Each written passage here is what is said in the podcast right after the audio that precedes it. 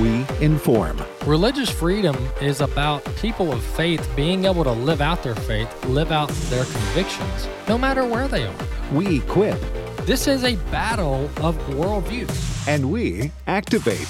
We also rejoice in our sufferings because we know that suffering produces perseverance, perseverance, character, and character, hope.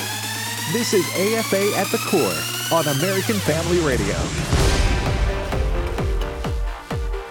Welcome to the core here on American Family Radio. I'm glad to be with you on the show today.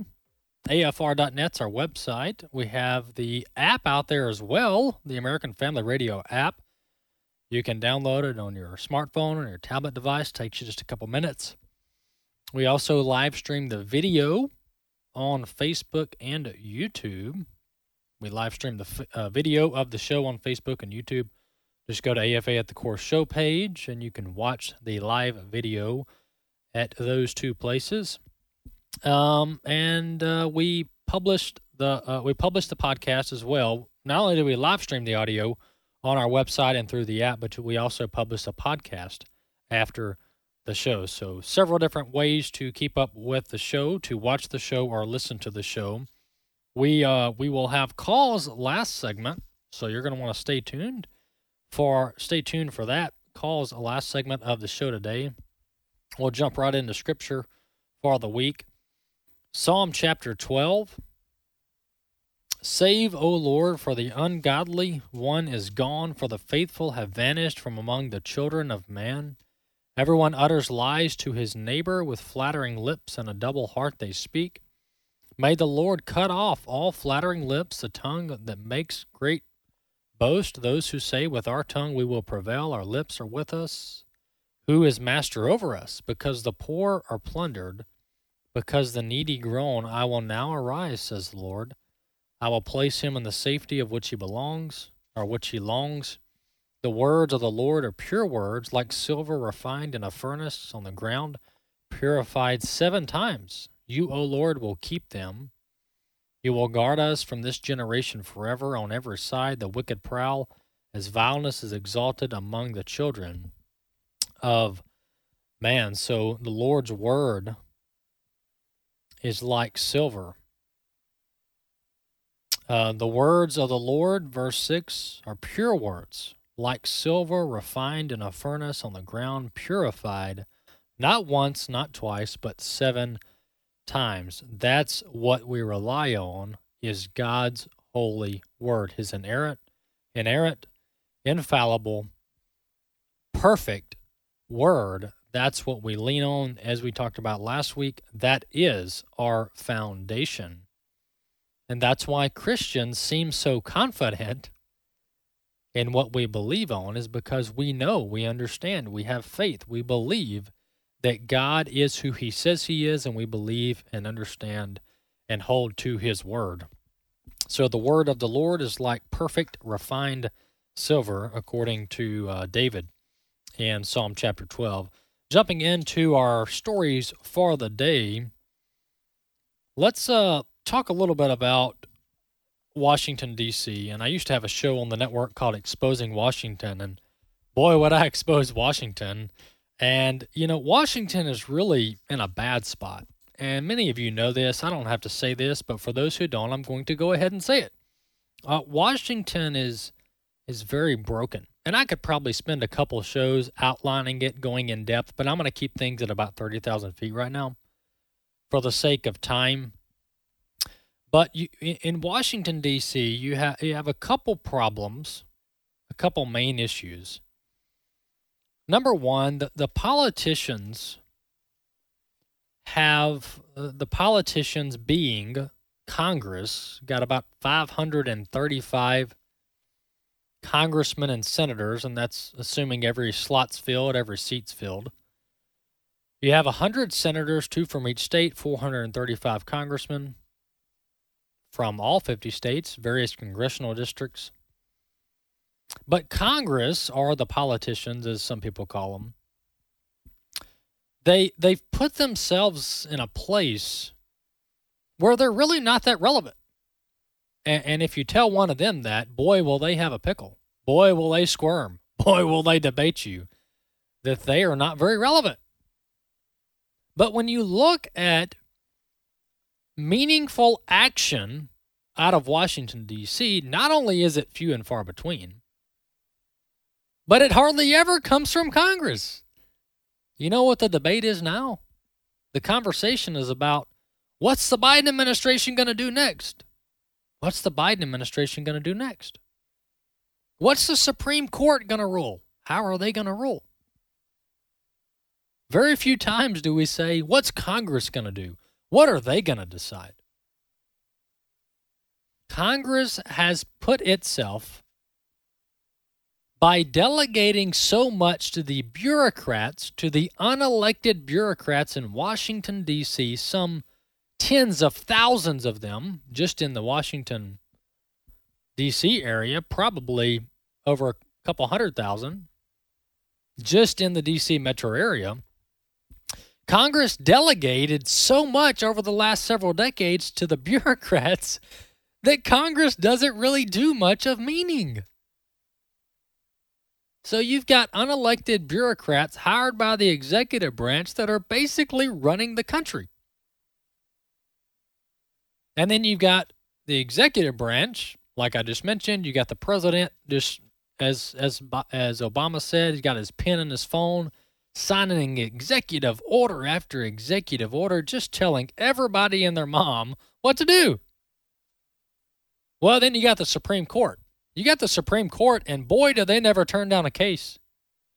Even cases that are not within their constitutional purview, by the way, the Constitution does tell the Supreme Court which kinds of cases should be brought before them. And it also tells the Supreme Court which cases are not within their purview or their jurisdiction.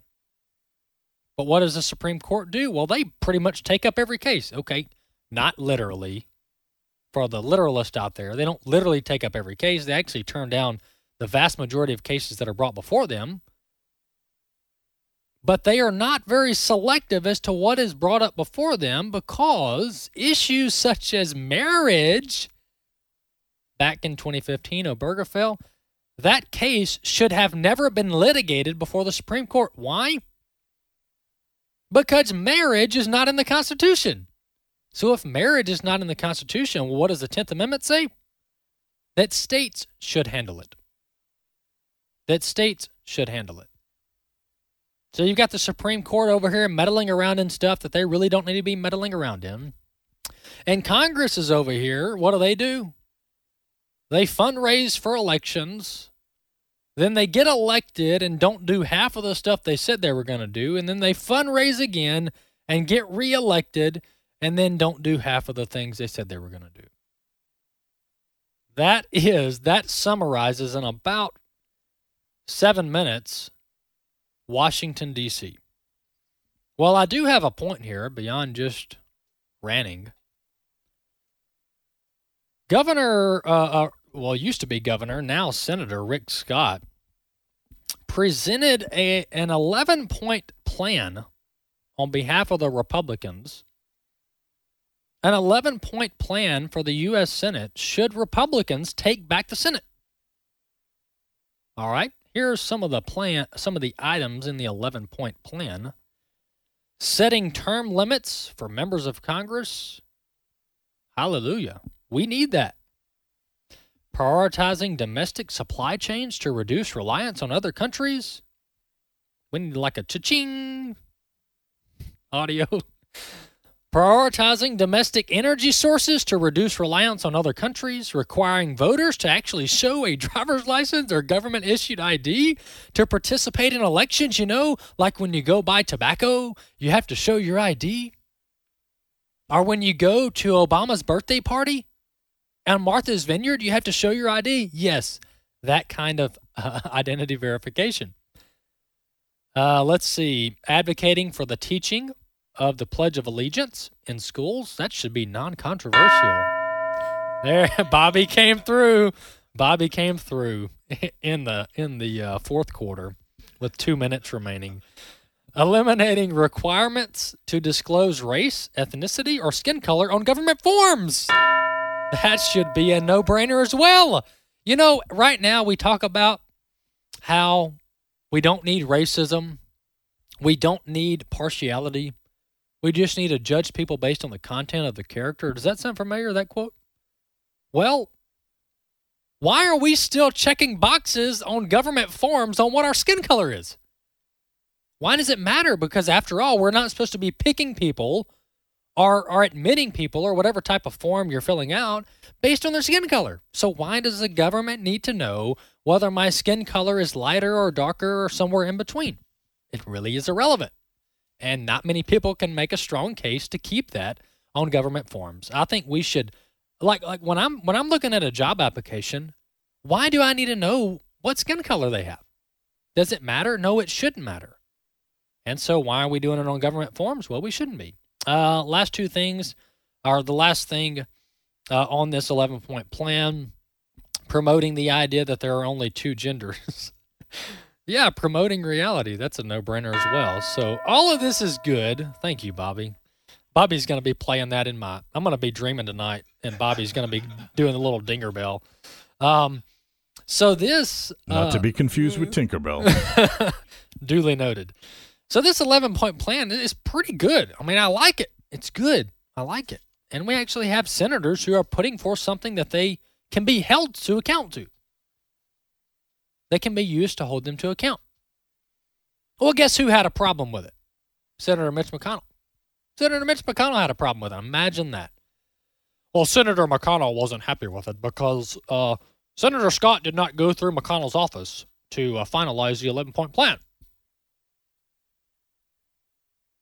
So, so in a, in a very small way, this is this the, the, the ego problem is another problem with Washington D.C. So Senator Rick Scott from Florida presents an 11 point plan that is that is strictly in line with the Republican Party platform. And instead of giving Senator Scott a high five and telling him, "Good job, I like your plan. Let's put it out there to the American people and take back this Senate. What does Senator McConnell do? He gets upset, he gets his feelings hurt. We have a country that is, I I'm not even going to say it's like heading towards the cliff. We're already going over the cliff. So this is a matter of whether somebody can get a rope and a hook back up to pull us back up. And what does Senator McConnell do? He gets his feelings hurt because Senator Scott didn't go through McConnell's office to approve the 11 point plan. And to go down here and uh, f- uh, wrap this up here, here's what Senator Scott said in response to all of this. If Republicans return to Washington's business as usual, if we have no bigger plan than to be a speed bump on the road to America's collapse. We don't deserve to govern. We must resolve to aim higher than the Republican Congress that came before us. Americans deserve to know what we will do. End quote. That's from Senator Rick Scott. And I applaud him. I admire that because at least I can look next year or the next year and look at Senator Scott's plan and go, what have the Republicans done? But you know what Senator McConnell did? What he said? He said, we don't need to put out a plan. We just need to fight the Democrats and talk about how bad they are. That is a losing man's strategy. Talk about how bad your enemy is and start critiquing your enemy instead of focusing on what you can do for the people that elected you. So I'm ready for Senator McConnell to retire or be unelected. One of the two. Either retire or let someone take your seat because you lose an election. Senator McConnell and several other senators and congressmen have been in Washington way too long and they've gotten so little done that they have become the problem. It's time for humility. It's time to step down. Senator McConnell should be the first one to go.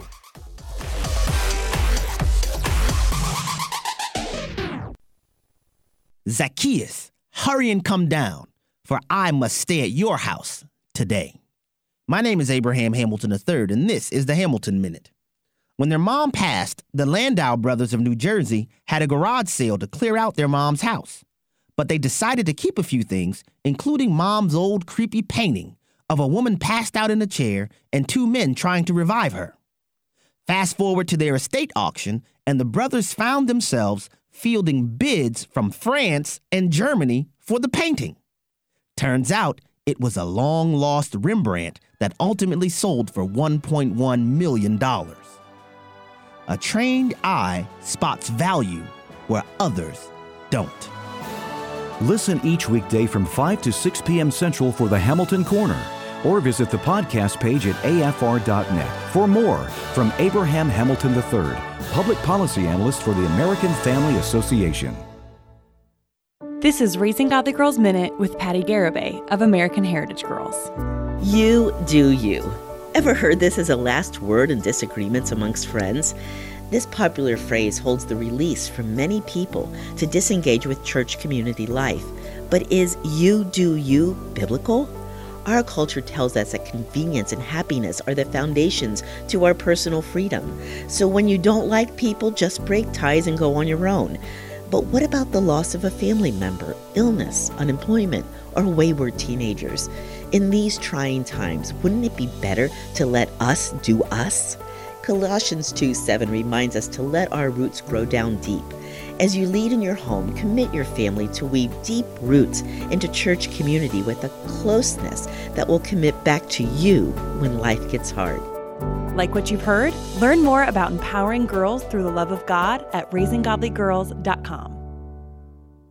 Paul writes, When one part of the body suffers, we suffer together. This is Bible League International, and here's a very startling statistic. Every five minutes outside of America, a Christian is killed simply because they believe Jesus is the way, the truth, and the life. Let me give you some perspective. By the end of the average hour long worship service in America on a Sunday, 12 Christians will die, again, simply because of their faith. Now, listen, persecution is arguably the top issue facing the global church today. I'm not saying that death is affiliated with every case of persecution, but at Bible League, we know Christians who are singled out, targeted, monitored, threatened with death, even killed simply because of their faith. Listen, we can do something about it by sending exactly what they're praying for to persevere and endure, and that's God's Word at $5 a Bible. $100 sends 20 Would you pray about it and then make your most generous gift by calling 800 Yes Word, 800 Y E S W O R D, or give at sendbiblesnow.org. Sendbiblesnow.org, and God bless you for caring.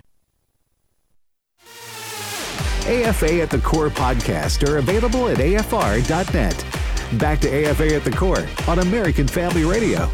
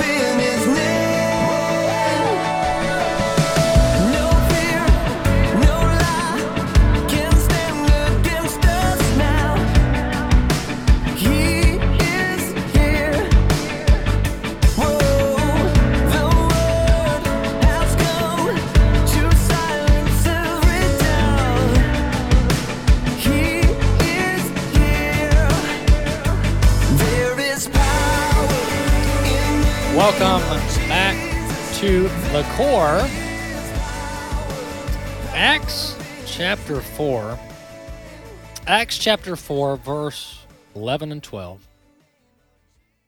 This Jesus is the stone that was rejected by you, the builders, which has become the cornerstone. Verse 12, and there is salvation in no one else, for there is no other name under heaven given among men by which we must be saved. And so Lincoln Brewster's song there, there is power in the name of Jesus. How is there power in the name of Jesus? Because God's word t- says there is, and that Jesus is the Son of God. He is the cornerstone, the chief cornerstone. And there is salvation in no one else. No one else can offer eternal life. No one else can offer eternal remission of sins. No one else can offer remission of sins. Only Jesus can do that. And that places a lot of trust and power in the name of Jesus and no trust in man for eternal salvation.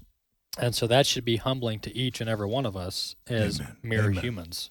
Uh, so jumping back into the topics we were discussing, I'm going to uh, continue this discussion on Washington, D.C. I've got two clips here. We'll, uh, we'll open a can and then we'll close it back with another clip. Um, this is clip three, and let me set this up a little bit. You know, Washington they like to to uh, to either create problems or uh, foster environments where problems can occur, and then they come back behind the problem that they fostered or created, and they spend a lot of money on the problem that they created. I mean, imagine that! What a way to do business! What a way to do business. You create problems and then raise your hand to fix the problems. And then there's money tied up in both scenarios. All right. So this is Senator McConnell, the Senate minority leader, talking about how, well, we're just going to compromise with the Democrats and we're going to spend $14 billion in Ukraine. Clip three. Let me start by saying if I were the majority leader, we'd be on the Ukraine supplemental right now. It's been challenging to get our Democratic colleagues to do what I believe the Ukrainians need at this particular point. But where we've ended up is at $14 billion.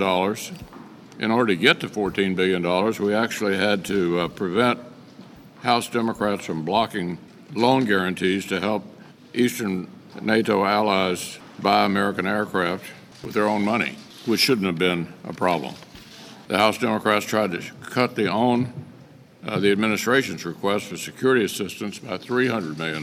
In other words, it's been like pulling teeth to get out of House Democrats what the Ukrainians obviously need at this particular time. And we've been slow, much too slow. But the package, I gather, will be coming over from the House attached to the Omni. I think it's an important step. It needs to be passed, and it needs to be passed quickly. I'm about to start snoring. I'm about to fall asleep here drinking this juiced up coffee over here. this is raise your hand in Radioland if you're tired of throwing billions of dollars at the world's problems. This is this is the same old junk that our country's been doing for decades and I'm fed up with it.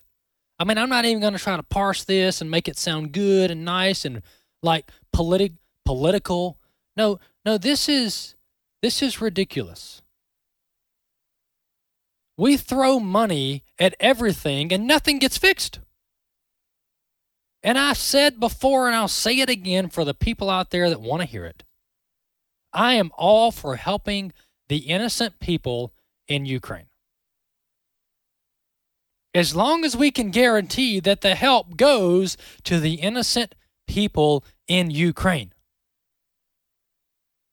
But Ukraine, for those who don't know, because the media and pretty much everybody and their third cousin are fawning about how great Ukraine is, and Zelensky's like this third god somewhere. Ukraine is a historically one of the most corrupt nations in the world. Well, Walker, that sure is mean. Well, it's not coming from me. It's coming from organizations that look into corrupt nations, and they have ranked Ukraine as one of the most corrupt nations on this planet. And and you go back to President Obama's days, You go back to the Clinton days and the Bush days, and there were so many shenanigans and scandals in Ukraine that I can't count them all. So, where is the $14 billion going to go? Well, the answer is nobody knows. So, if you can guarantee to me, first off, we don't need to just send cash over there, okay? If you want to send pallets of food and water for people, let's do it. There's Christian organizations right now actually doing it more efficient and at a, at a better quantity than, the, than our own government. There, Franklin Graham's organization, Samaritan's Purse, they had a plane over there in a couple days. What's our government do? Well, they're going to subcontract it out to seven different companies, and then you're going to have 30 supervisors, and they're going to spend hundreds of millions of dollars, and little's going to get done. And then they're going to have to funnel it through, you know, and everybody's going to get a kickback, and they're going to pick the, the company that's going to donate to the campaign next cycle. I mean, this stuff goes on day in and day out in Washington, D.C. So we don't need $14 billion to go to Ukraine. If you want to send food and water and blankets and, and set up humanitarian camps there, let's do it. But let's stop just printing money and throwing it at problems, and let's start looking for looking for permanent solutions. And I know this is hugely unpopular. Everybody just wants to throw money at other countries and then and then everybody gives themselves a high five and they pat themselves on the back and they say, "Look, America's so nice. We're sending everybody billions of dollars." No, I want to make sure that the money's being spent right. And on a personal level, I don't even get, give needy people and homeless people cash. I am a no cash fella. Why? Because I've done it before. I've given cash and then I found out that the cash to the homeless person was spent to buy drugs, beer, or cigarettes.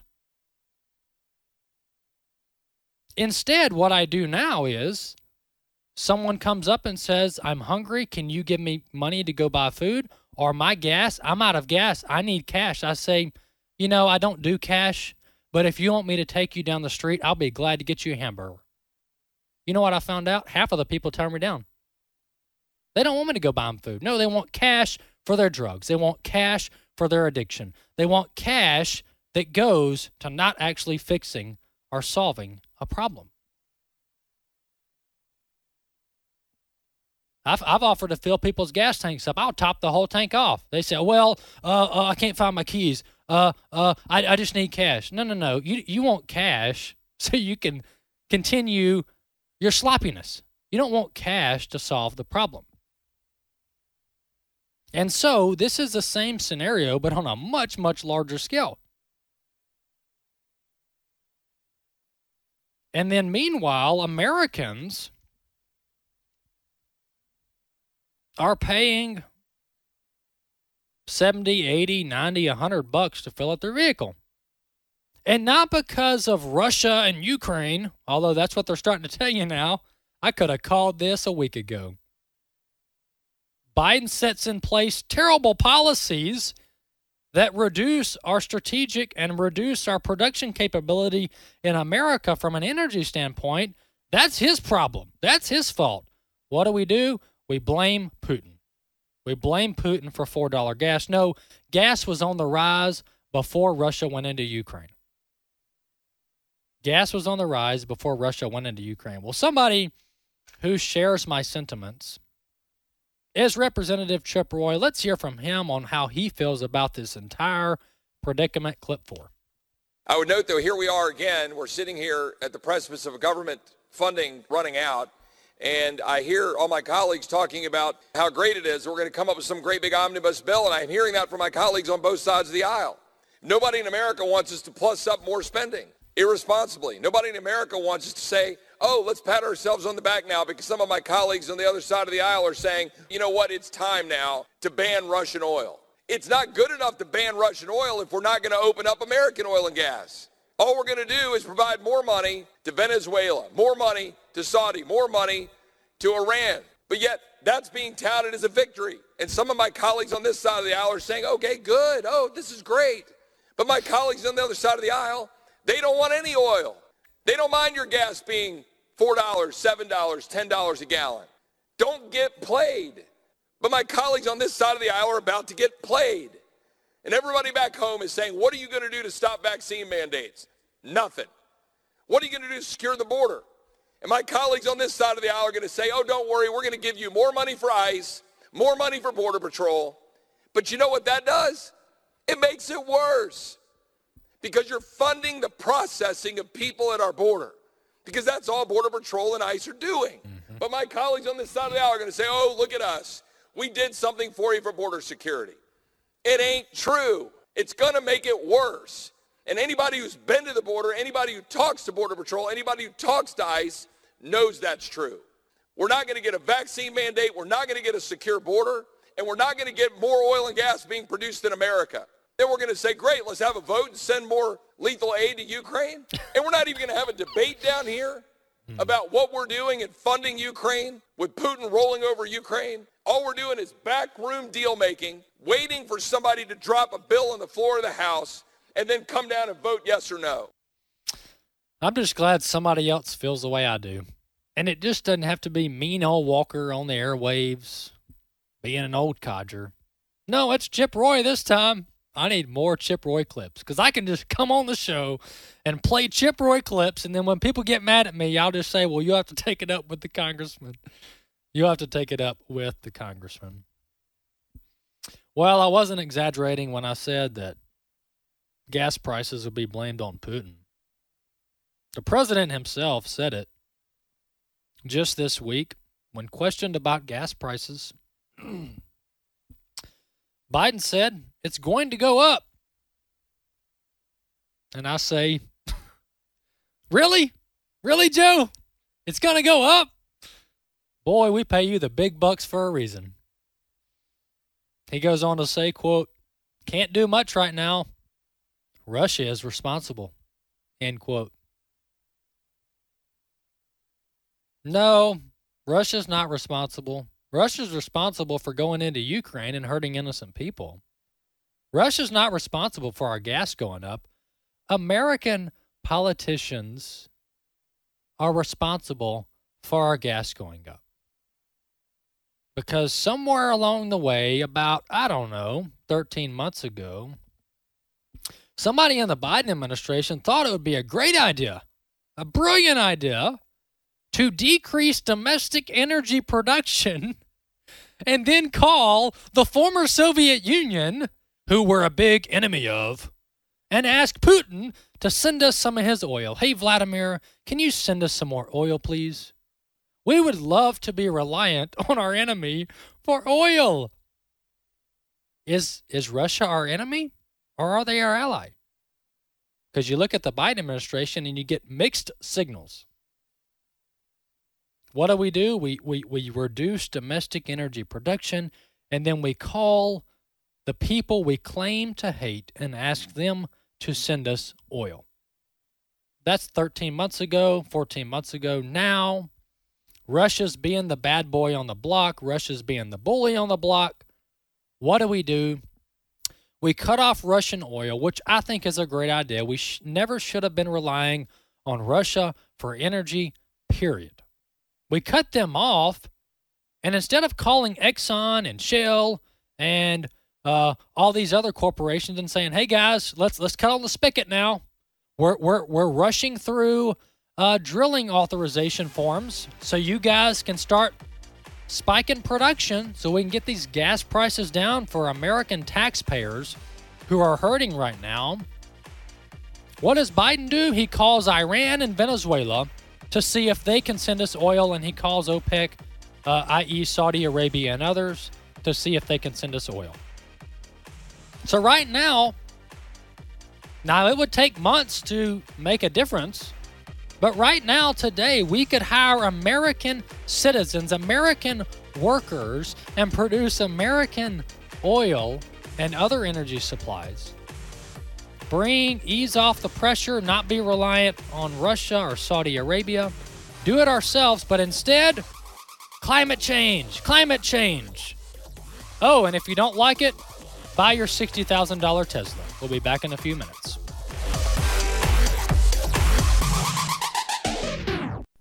What does the American Family Association stand for? AFA upholds the truth that all human beings, including the unborn, are created in the image of God and are worthy of life, liberty, and the pursuit of happiness. These values and more are part of our mission to inform, equip, and activate individuals to strengthen the moral foundations of our culture. We also support the church. We want to be a leading organization in biblical worldview training for cultural transformation Thank you for standing with us. In His image, delighting in God's plan for gender and sexuality. I loved it. I loved how biblically sound it was, all the scripture to back it up. The testimonies were very powerful. If it's a prodigal child that has just run away, or one that's caught up in same sex attraction, there's hope in Jesus. In His Image is now available on DVD and can be purchased in bulk to pass out to friends and family. Order today by visiting afastore.net. This is the sound of not just one, not just two, but three heartbeats. Heartbeats that were birthed through the ministry of preborn. The heartbeat of a preborn baby can be heard as early as six weeks on ultrasound. The sound of a heartbeat changes everything. I came seeking termination, but once I got here and I took an ultrasound, I was overjoyed when I found out that I was having three baby boys. The Ministry of Preborn is the largest provider of free heartbeats for moms in crisis in America and the direct competition to Planned Parenthood. By letting a mother see her baby on ultrasound and hear the heartbeat, she'll choose life 80% of the time and this time there were three. To find out more, go to preborn.com or dial pound 250 and say the keyword baby. That's pound 250 and say baby. Your love can save a life. The following are real life stories from Trinity Debt Management. My story begins with debt, a lot of debt. I used my credit cards as a source of income. It was not a good situation. I couldn't pay my bills. The interest on the cards was really high. If you're in debt and you need help, call Trinity at 1 800 788 1813. I initially was scared to call, and immediately I felt relief. They contacted all of our creditors and they put us on a plan for success. Trinity will consolidate your accounts into one easy to manage monthly payment, reduce your interest, and possibly improve your credit score. You'll save thousands. I've been able to pay off close to $15,000. We're doing a lot better. Please pick up the phone and see how affordable and easy it is to pay off your debt. It's a godsend. We're debt free for keeps. Call Trinity at 1 800 788 1813. That's 1 800 788 1813. AFA at the Core podcast are available at afr.net. Back to AFA at the Core on American Family Radio. Welcome back to the Core here on American Family Radio. Glad to have you back with us. Hey, if you want to call in, share your thoughts, share your comments, ask a question, you can do so by calling 888 589 8840, 888 589 8840, 888 589 8840 is the number to call in to the core. While we wait for the phone lines to fill up, I do have, uh, I want to bring this back in front of the audience here. Uh, we've talked about uh, America importing Russian oil, and that's thankfully coming to an end, but we do have to uh, increase domestic production. Otherwise, um, this is not going to go very well from a consumer standpoint. And it's already, I mean, it's already looking uh, four plus dollars a gallon is the national average now. But if we do nothing, uh, then that's going to keep going up, and there's going to be a crunch. We have to in, uh, increase domestic production, and that will take months, if not a year, to kick in, where the consumers are relieved. Uh, so if we're going to do that, which we should, we need to do it yesterday. We need to do it as of yesterday. Um, but Europe is in a even more dire situation. Just to remind our audience, 36% of Russian federal government income came from oil and gas in 2021. 75% of Russia's gross gas exports went to Europe in 2021. 38% of Europe's gas comes from Russia. So, Europe has an even bigger problem than we do. And uh, they're still relying on Putin's energy. And if that gets cut off one way or the other, that is not going to end up well. And Europe's going to have to look for somewhere else to get their energy. And that's going to take a lot of time and a lot of money. So, you know, I would say maybe this will teach the world a lesson not to rely on your en- en- enemy's energy. But uh, there are many lessons in history past that we haven't learned from and corrected.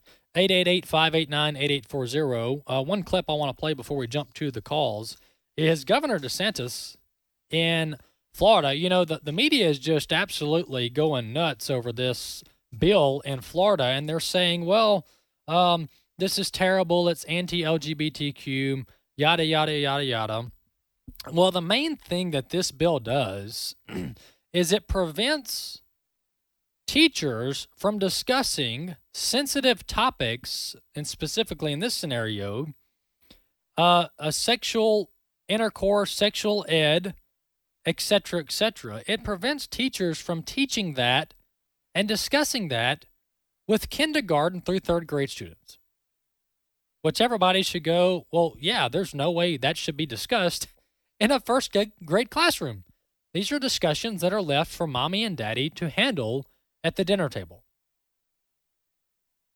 Well, Governor DeSantis kept getting asked these slanted questions the other day, and he said he had had enough, and he said he will straighten the record. Clip to Governor of Florida.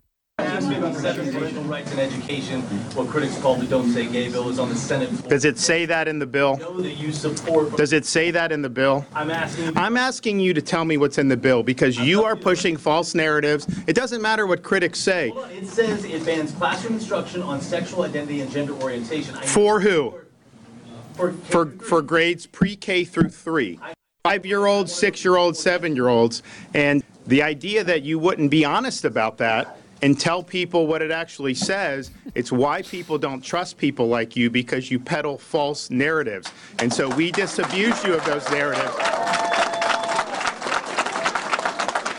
And we're going to make sure that parents are able to send their kid to kindergarten without having some of this stuff injected into their school curriculum. All right, so the legislation in Florida, by the way, which passed both chambers and will be signed by the governor if it hasn't already, it bans the discussion and the presentation of sexual identity and gender identity in pre K through third grade classrooms. They shouldn't be talking about that in the kindergarten. But you know what the left wants to do? And this is perfect evidence of it. The left is obsessed with sexualizing our children. And that is not an overstatement. That's why they're having drag queen story hour at the local library. And guess who's showing up for that? Not college age students. Parents are taking their little kids to drag queen story hour. So, yes, they want to sexualize our little children, which is perverse and demonic. And that's why they have a problem with this legislation. Because who should be opposed to not teaching this garbage to our little children? Any decent person should say, yeah, that, that should already be law. Like, why are we even debating this?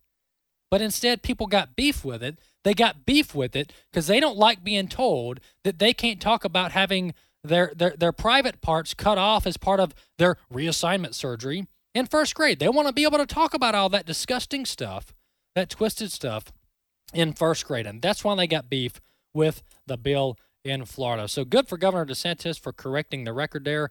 And we got to protect our children. We have to protect our children and stop letting this culture, stop letting these people sexualize our little innocent children. We've got to fight back. People in Florida are doing just that. Going to Arkansas, Arkansas rather. Uh, let's talk to uh, Bobby. I'm having a little issue. Let's go to Lynn in uh, in Arkansas if we can. Lynn, welcome to the core.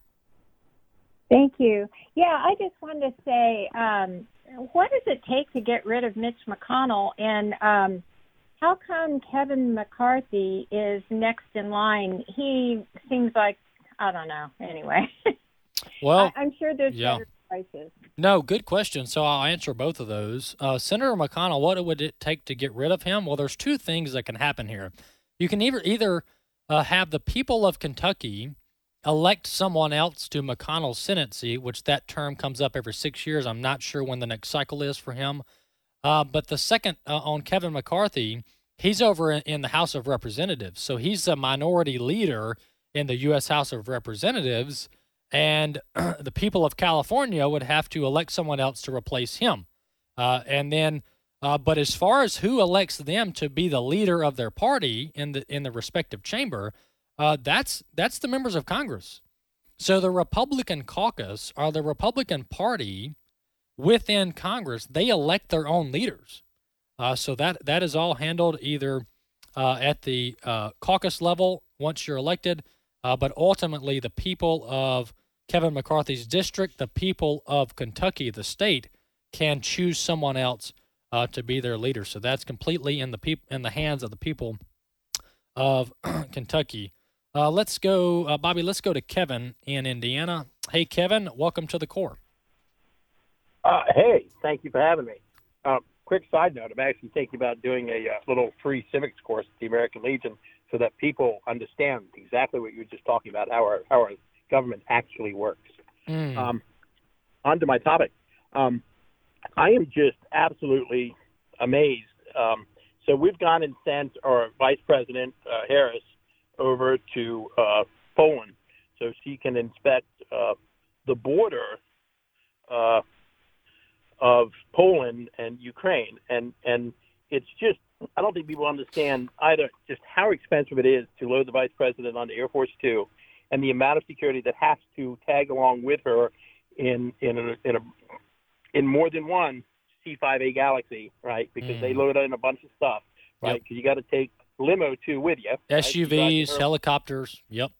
Oh yeah, yeah. I mean, you're moving a small a small army, Mhm. and then they put her over there, and yet, you know, when someone said Harris is going to the border, I actually got excited for a moment because I was like, oh, great, it's about time. And then I realized, no, wait, wrong border. You've got a you've got a really good point, Kevin. Wrong border. Wrong border. Wow, Kevin, any any last thought on that? No, that's it. I just I'm just awestruck by it. I wish you the luck, best of luck, buddy. Take care. All right, thank you, Kevin. Wow. Kamala Harris is going to the border, the border of another country far, far away. There you have it. and taking a small army with her. I don't know, that that trip's probably going to cost a couple billion too. Who knows? Maybe maybe the 14 billion will go to pay for that trip. Um, well, folks, I, I will admit this in, in a moment of humility. I will admit that I don't have it all figured out. I don't have it all figured out. I'm not a foreign policy expert. I'm not a politician. But I can tell you this much. What we've been doing for the past 50 years obviously isn't working. It obviously isn't working. And that's why we need to be open to new, fresh ideas.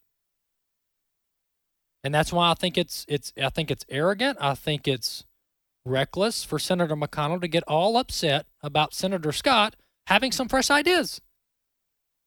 Because the stat because the status quo is clearly not working in Washington, and you would have to have blinders on to say that our leaders of decades old are doing a great job leading this country. So it's time for new ideas. I don't have it all figured out. Chip Roy doesn't have it all figured out. Obviously, Biden administration doesn't have it all figured out. But it's time for new ideas. It's time for fresh ideas, and it's time to stop throwing money at problems and let's start talking about number one, the root problem, and what we can do uh, to fix it. So there's my moment of humility there. we'll go to Bobby. We'll go over to let's go to Ann uh, down in Louisiana. Hey, Ann, welcome to the core. Hey, how are you, honey? Doing very well, Ann. Glad to have you on my show. Thank you. I want to call and just thank you for who you are.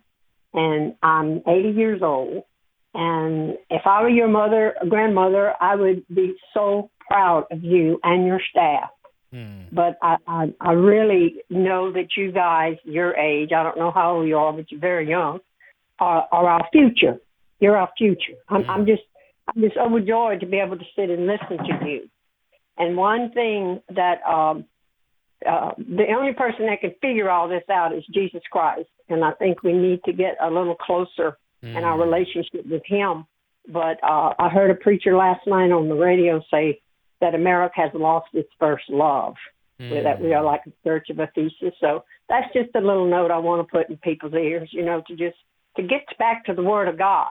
Amen. And then and then you can start seeing things happen. But you be blessed and you continue on the path that you're on. You're a very brave young man. Amen. Thank you so much, Ann. That's very kind words there. It's a sweet lady right there. Very refreshing, Ann. Uh, it's good to show some people some kind words. Appreciate that.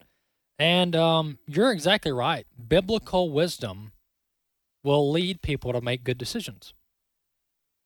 And that's what we're missing in America, much for the much part. And this is not, folks, this is not just a Washington, D.C. problem. I know I talk about that pretty often, but America as a whole, to Ann's point, we've lost our focus and we are not relying on God's word and biblical wisdom to make decisions. And whether it be on what's considered a, a very local level in your household or in your small business, whatever, whatever, whatever you do, whatever your specialty is, wherever you spend a lot of your time, if you remove God or you intentionally leave God out, you leave His Word out, and you don't allow the Holy Spirit to drive your life, to drive your actions and your thoughts, then you will be led astray and you will make bad decisions. You will make unwise decisions.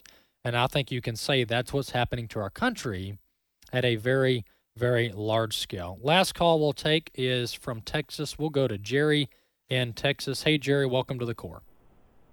Hey, brother, just real quick, and I, I try to usually be quick because I know you got other callers, but today I'm going to take probably just a little bit longer. Uh, so my background is I retired from the military in 2015 with 20 plus years, and I became really more aware during the COVID crisis of kind of what's going on with getting back to my roots of studying every day, as the last lady said, getting and seeking that wisdom of God and that spiritual discernment. Mm. Um, but today it's more it's more about being active and and really pushing other people, I guess, given that righteous indignation.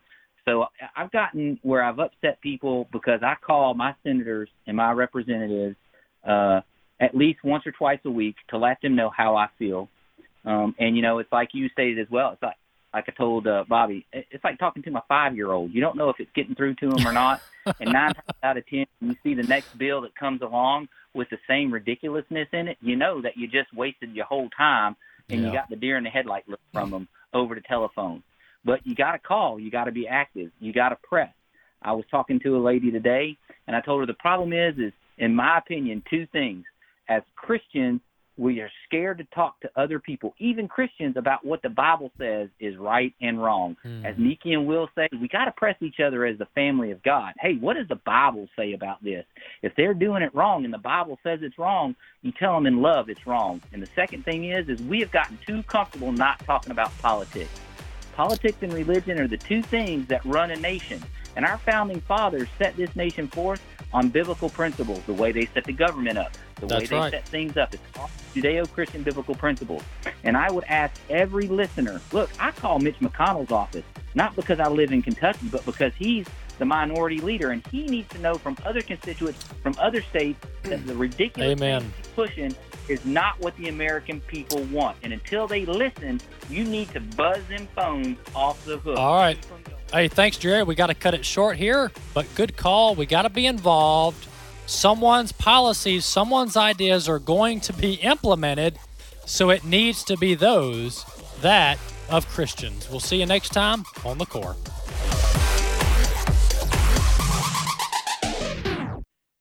The views and opinions expressed in this broadcast may not necessarily reflect those of the American Family Association or American Family Radio.